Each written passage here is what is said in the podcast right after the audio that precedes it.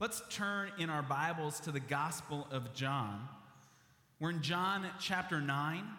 Last week we saw the miracle of Jesus when his disciples saw a man who had been born blind and want to have a theological conversation. Jesus responds by giving them not only truth, but letting them see his grace and power. And so the man born blind has been healed, but then this forces the question upon us Who is Jesus?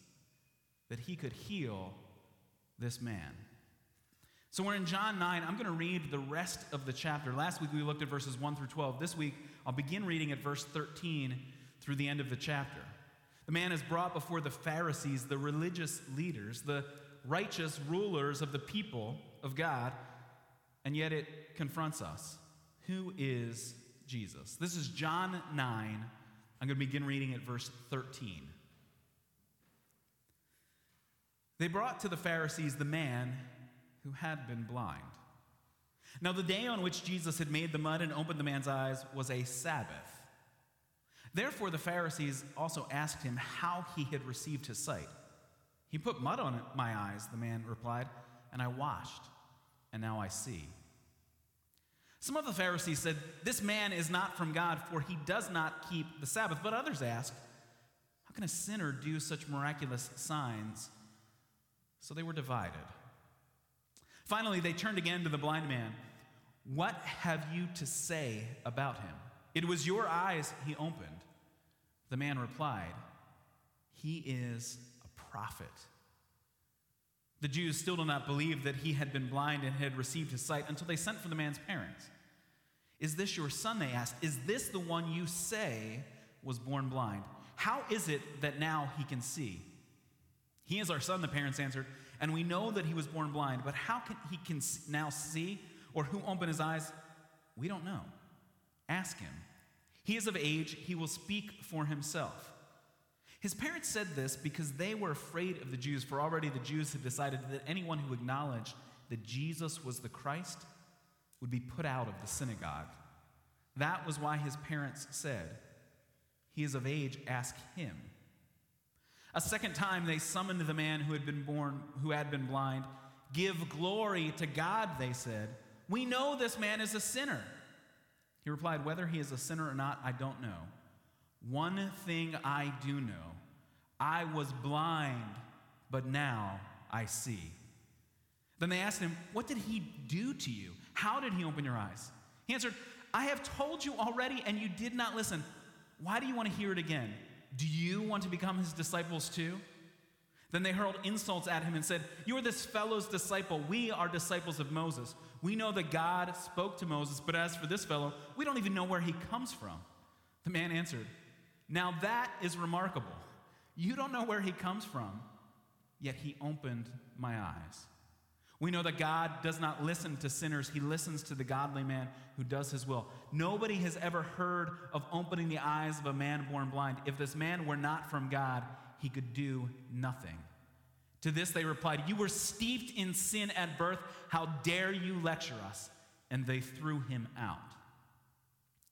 Jesus heard that they had thrown him out. And when he had found him, he said, Do you believe in the Son of Man? Who is he, sir? The man asked. Tell me, so that I may believe in him.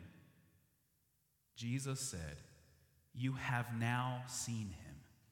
In fact, he is the one speaking with you. Then the man said, Lord, I believe. And he worshiped him. Jesus said, For judgment I have come into this world so that the blind will see and those who see will become blind. Some Pharisees who were with him heard him say this and asked, What? Are we blind too? Jesus said, If you were blind, you would not be guilty of sin, but now that you claim you can see, your guilt remains. Let me pray that God would apply and transform our hearts by the reading and preaching of His word. Let's pray. Lord, we give you thanks for the ministry of Jesus, our Savior. We thank you for the, the clarity with which your word announces to us the hope of the gospel. And so, Lord in heaven, we come asking that that those who do not yet have faith in Christ would be able, like we witness in this passage, to come and find the Savior, to place their trust in Him, to be able to say, Lord, I believe and worship you. For those of us who, who follow after Jesus as His disciples, Lord, make us bold in our proclamation of His truth, make us confident in His power, and Lord, let us be compassionate as we love with the love with which Jesus has shown to us. Lord, we pray in the name of our Savior. Amen. Have you ever taken kids to an art museum? I mean, before you go, you imagine an engrossing scene where they're going to be captured by the beauty of the, the great art that's all around them. But all you do all day is deal with complaints. I'm hungry. My feet hurt. You spend the whole time reminding them, be quiet, don't touch that, get back here.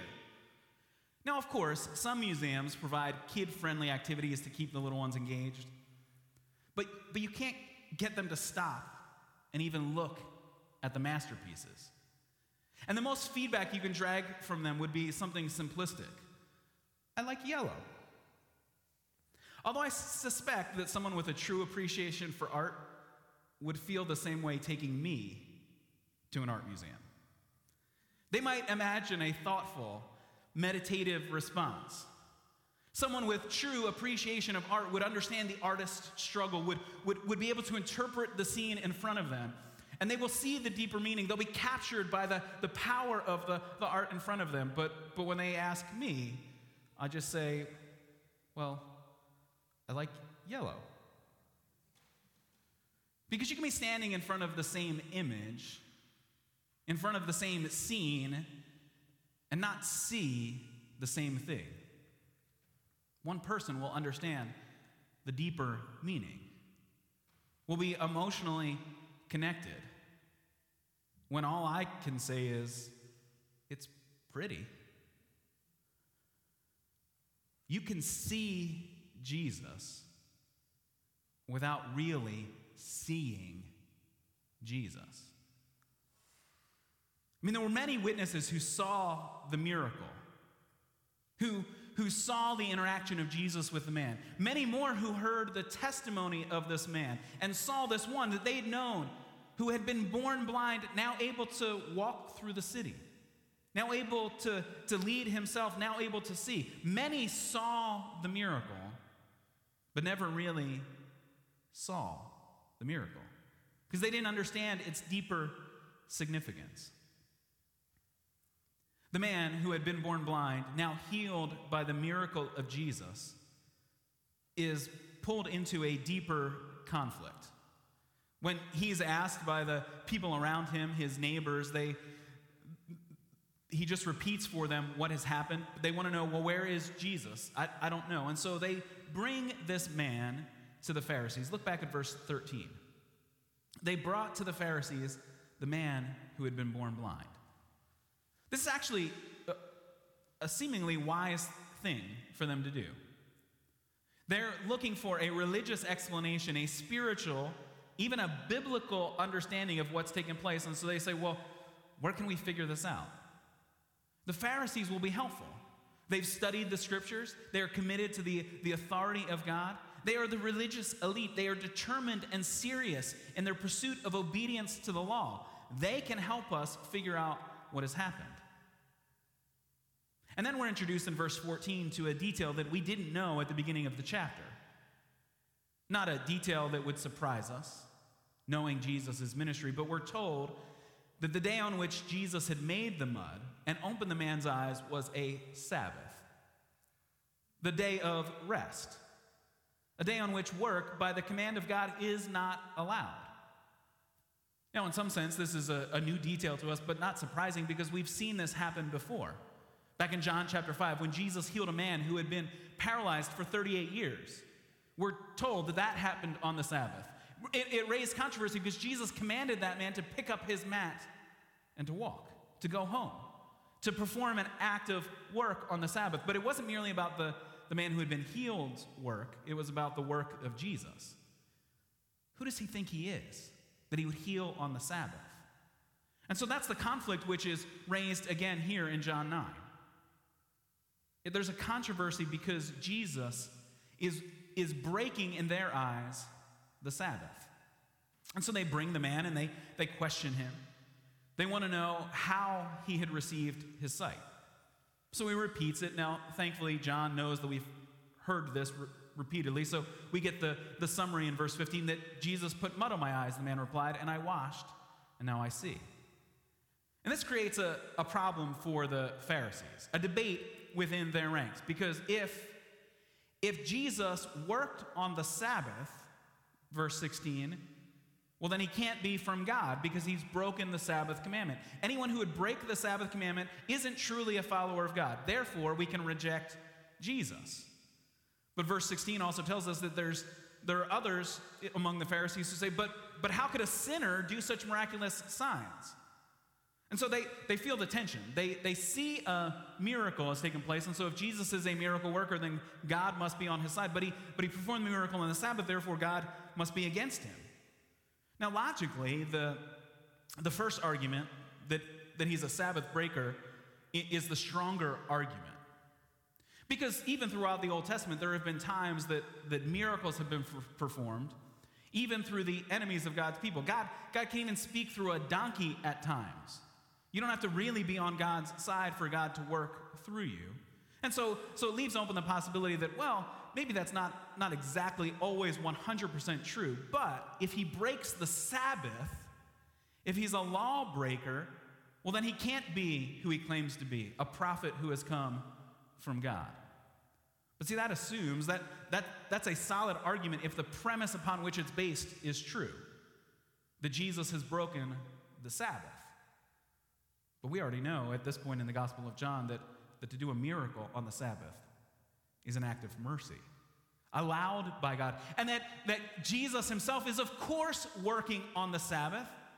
Because if God ceased to work on the Sabbath, then the universe would disappear.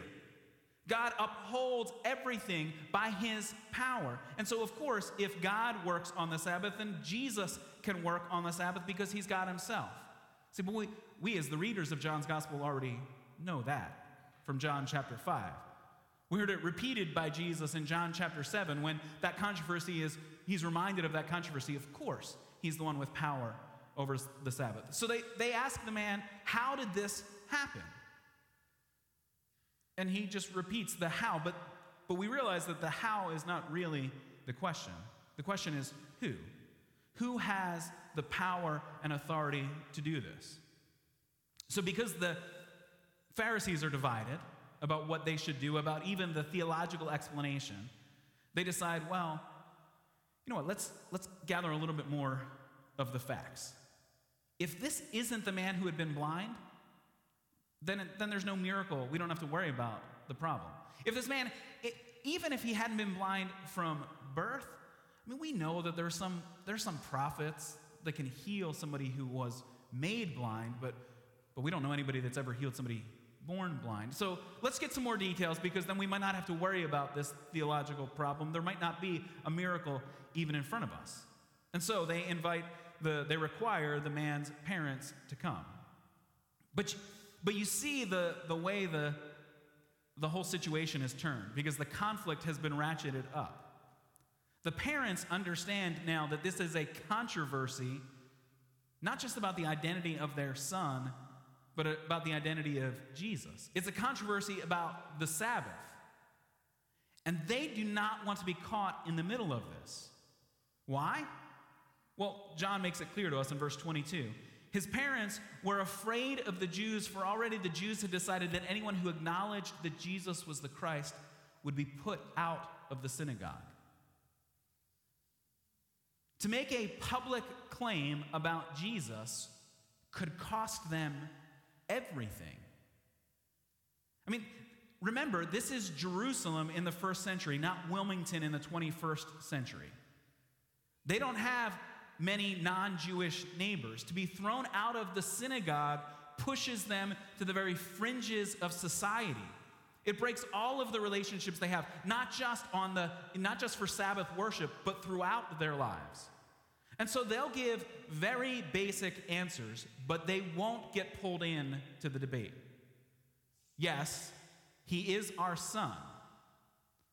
And yes, he was born blind. It wasn't a, an accident in infancy that, of course, he doesn't remember and that he just assumes, and we've just kind of said, yes, since infancy, you've been blind. No, he was born blind. But that's all they're willing to say. Everything else, they, they, they push back off on him. If you want to know more, ask him. We don't want to be in the middle of this. We're confused about what's happened, how it could possibly happen. But we see that, that when the Pharisees are asking them, this is not merely that the Pharisees want to want to nail down the sequence of events. How did it happen? That there was mud, and then there was washing, and then there was seeing. No, they're not really concerned about the how, they're concerned about the who. Who is this miracle worker? Because the identity of Jesus is the central question, not just of John 9, but really of the Gospel of John, or more fully of the scriptures themselves. And so, within the midst of this conflict, they, they bring forth the man as a witness again.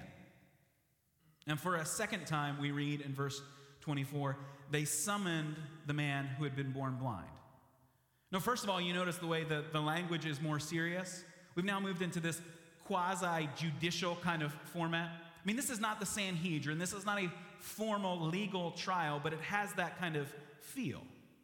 This is the, the, the, religious leaders, the Pharisees, gathered formally together, summoning this man and demanding an answer from him. And notice how, how John describes him in verse 24. It's the same way he was described in verse 13. They summoned the man who had been blind. He's no longer blind, he's a man who can see. He had been blind, a, a reminder to us, even as John narrates it for us, of the miracle that has taken place.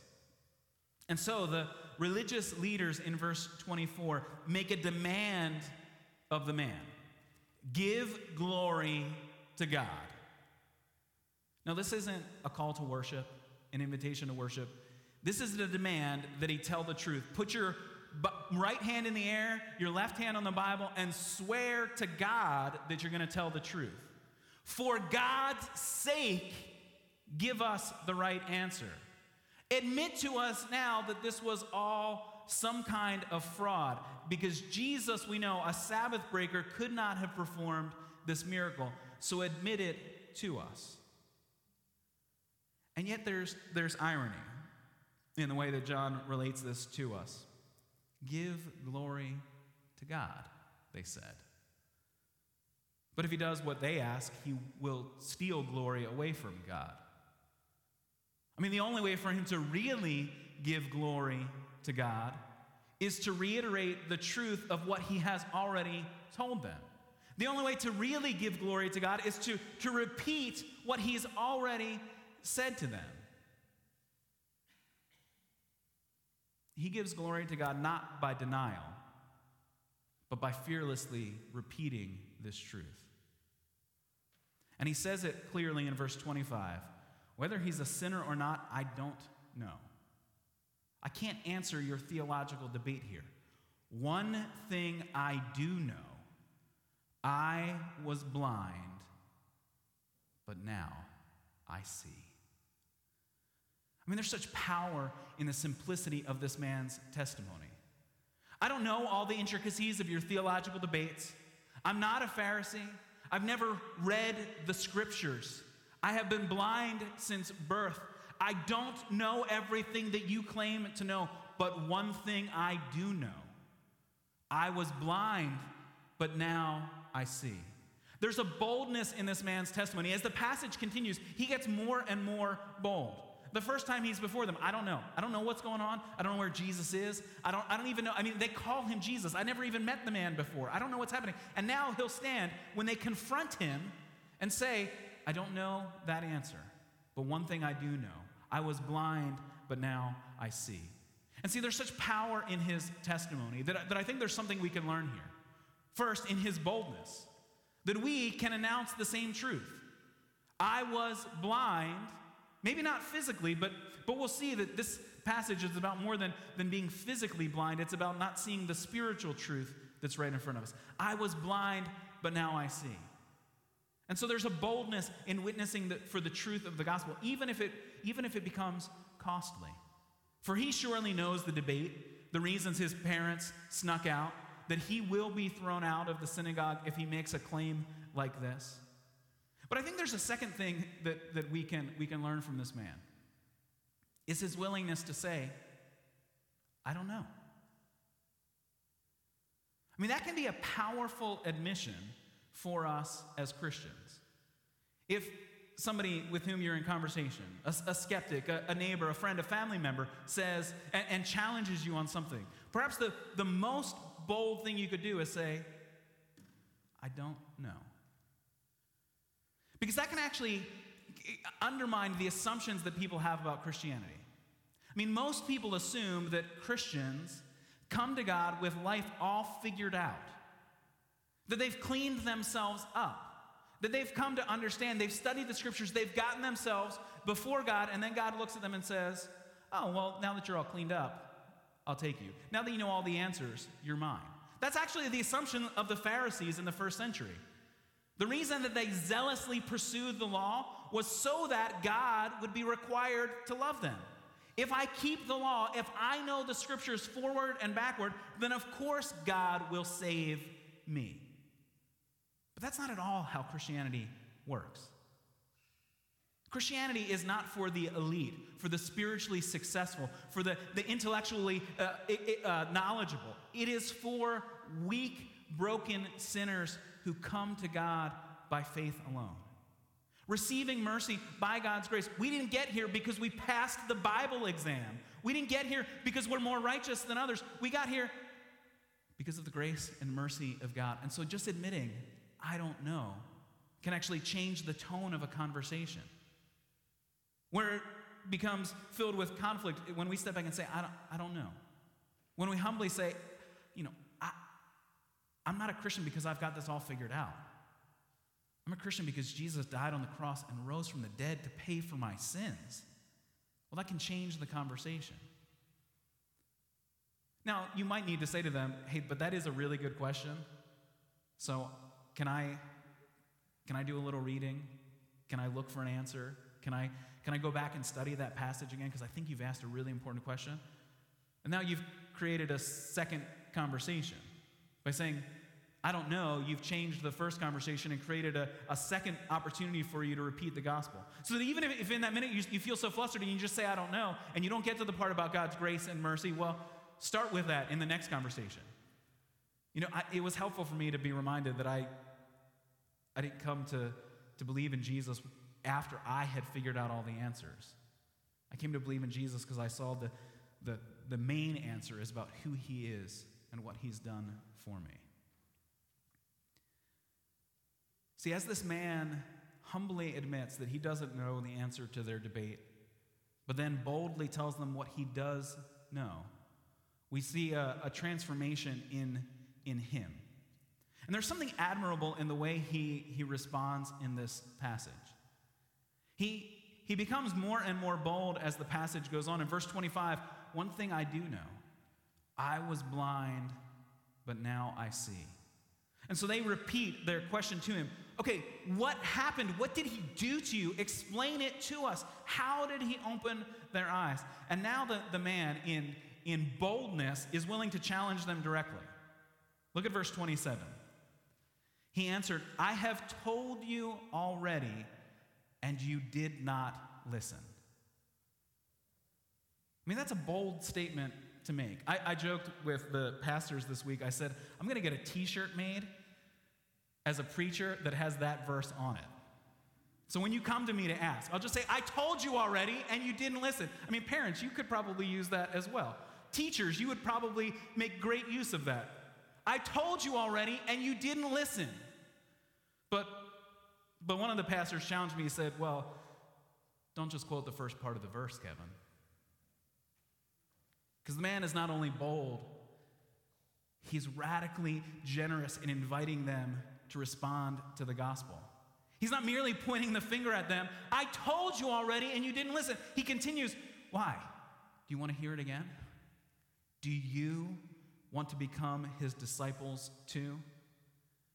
I mean, the invitation here, it, it, it's clear. He's not assuming that they're ready to, fall, to, to, to walk the center aisle, fall on their knees at the front of the church. No, but he's challenging what, what they're doing. They're saying, How did it happen? And he's saying, Well, I can tell you what happened, and I can tell you who did this to me. Do you want to be his disciple too? I will follow him wherever he goes because I was blind, but now I see. Now, the response that he, he receives is not a response of repentance, it's, it's hatred. Verse 28 they hurled insults at him and said, You are this fellow's disciple? You're a disciple of Jesus? We are disciples of Moses. All right, let's, I mean, this is the, well, my dad is bigger than your dad. My dad can beat up your dad moment on the playground. You're a disciple of Jesus. We're disciples of Moses. You know that guy, right? He wrote the first five books of the Bible. He's the guy who led them out of slavery in Egypt. He's the one who walked up to the top of the mountain and saw God in, in physical form. He was able to, to catch a glimpse of God. That's the man that we follow. You follow this guy? The guy of spittle and mud and the pool of Siloam? That's who you're going to call yourself a disciple of? See, we know that God spoke to Moses. But as for this fellow, we don't even know where he comes from. Now, I, I don't think that they're confused that Jesus is called Jesus of Nazareth. I, I, don't, I don't think they're saying we don't know where Jesus grew up. I think they're, what, what they're saying is we don't even know whose side Jesus is on. He, he appears to be a sinner who breaks the Sabbath, and yet he claims to do these miracles. We don't even know what team he is on. But we know Moses, and so now the man answers, verse 30. He, I mean, he's getting even more bold. I mean, at this point, he probably realizes, well, there's no going back from here. I'm out of the synagogue. I am fully committed to following Jesus because my life has been transformed. There is nothing left for me of my old life anyway. Sitting outside synagogue worship as one who could not go and be purified in the temple. I've been on the outside all along. I will follow after Jesus. And so in verse 30, the man becomes even more bold. In the face of insults, he says, Now that is remarkable. You don't know where he comes from, yet he opened my eyes. I mean, we know that God doesn't listen to sinners, he listens to the godly man who does his will. Nobody has ever heard of opening the eyes of a man born blind. If this man were not from God, he could do nothing. See, he's repeating the argument that he overheard them make at the beginning. But he's doing so as one who has faith in Jesus, as a man from God, who has the power of God to perform a miracle unlike anything that has ever been done before. See, this man, unlike the man in John 5 who was sitting beside the pool of Bethesda waiting for a miracle, this man expects no miracle. He's lived his whole life thinking, well, maybe if I had been made blind in childhood, I could find a miracle worker who could fix that. But no one's ever heard of a miracle worker being able to heal somebody who was born blind. He had given up any hope of a miracle until he met Jesus, until Jesus brought the miracle to him. And so he says, This is remarkable. You don't know where he's from, but you're willing to reject him. See, what's remarkable is not the miracle itself, but their reaction to it. Because of what we know about Jesus, we, as readers of the gospel, as followers of Christ, as his disciples, should not be surprised that he has the power to heal a man who had been born blind. That's not what's remarkable. That's expected when you read the gospel. What's remarkable is the lack of faith, the response to Jesus' miracle. But what's, what's amazing is not that, that people believe in Jesus, but that some people could see the miracle and still not believe. See, sometimes we assume that the surprising response is to come to faith is to see Jesus, to meet Jesus, and to put your trust in. And yes, The fact that anyone ever comes to faith in Jesus Christ is miraculous because we never do it in our own power. It's always the gift of God. But when it comes to examining the facts, in looking at the evidence, the only response that makes any sense is the response of faith. Unbelief is foolishness. See, and yet we look around and, and we sort of just count the number of people. We say, well, most of the people I know don't believe. Only a few of the people I know believe. Therefore, the more reasonable response is unbelief. No. Don't count the responses, look at the evidence. Jesus has come from God with power to heal even the blind. The reasonable response is to put your trust in Him. Well, now they're done with Him. They continue to heal their insults at Him. We're given one of those insults in verse 34 when the Pharisees reply to the man, You were steeped in sin at birth. How dare you lecture us? And they throw him out of the synagogue.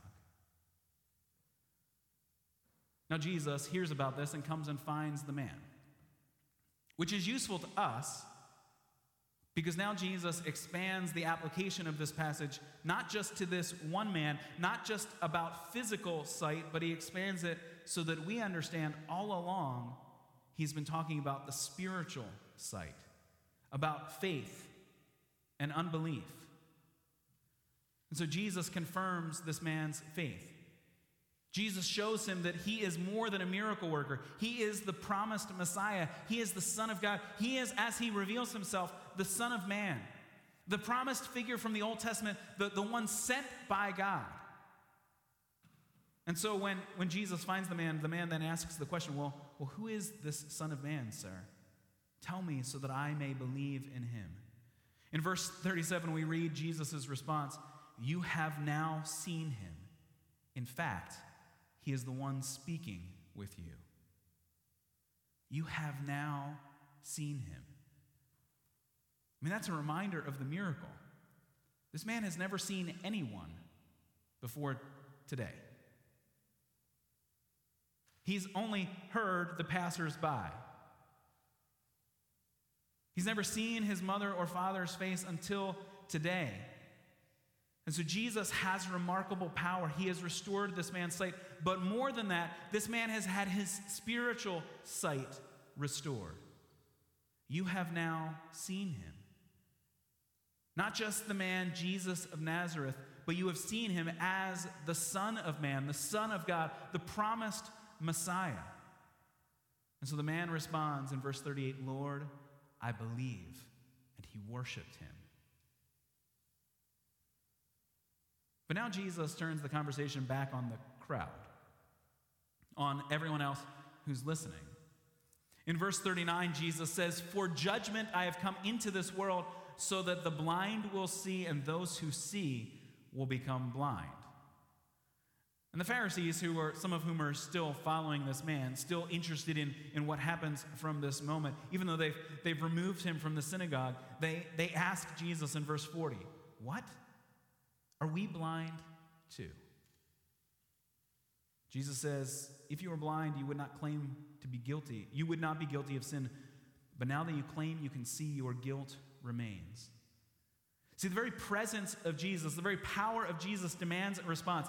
His presence brings judgment on people. If you continue in your unbelief, you receive judgment. If you claim you can spiritually see, but yet walk in spiritual blindness, then you are guilty before God.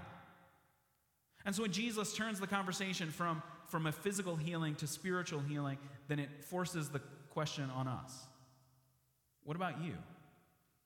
How do you respond to Jesus? And not just to the miracle of John 9, but to the miracle of the Gospel of John. How do you respond to Jesus, the Savior, who willingly takes your sin upon himself on the cross? How do you respond to the miracle that Jesus, by the power of God, walks out of the tomb on the third day, raised from the dead? I mean, the healing of a man born blind is something no one had ever seen, but that's not the hardest miracle to believe in John's Gospel. It's not the biggest miracle. Jesus stepping forth from the grave demands a response. And maybe, like the parents of the man, you've seen the miracles, you've heard the truth, but you're afraid of the reaction of others.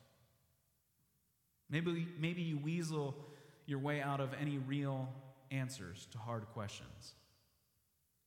Or maybe today, like the Pharisees, you cannot admit the truth of who Jesus is.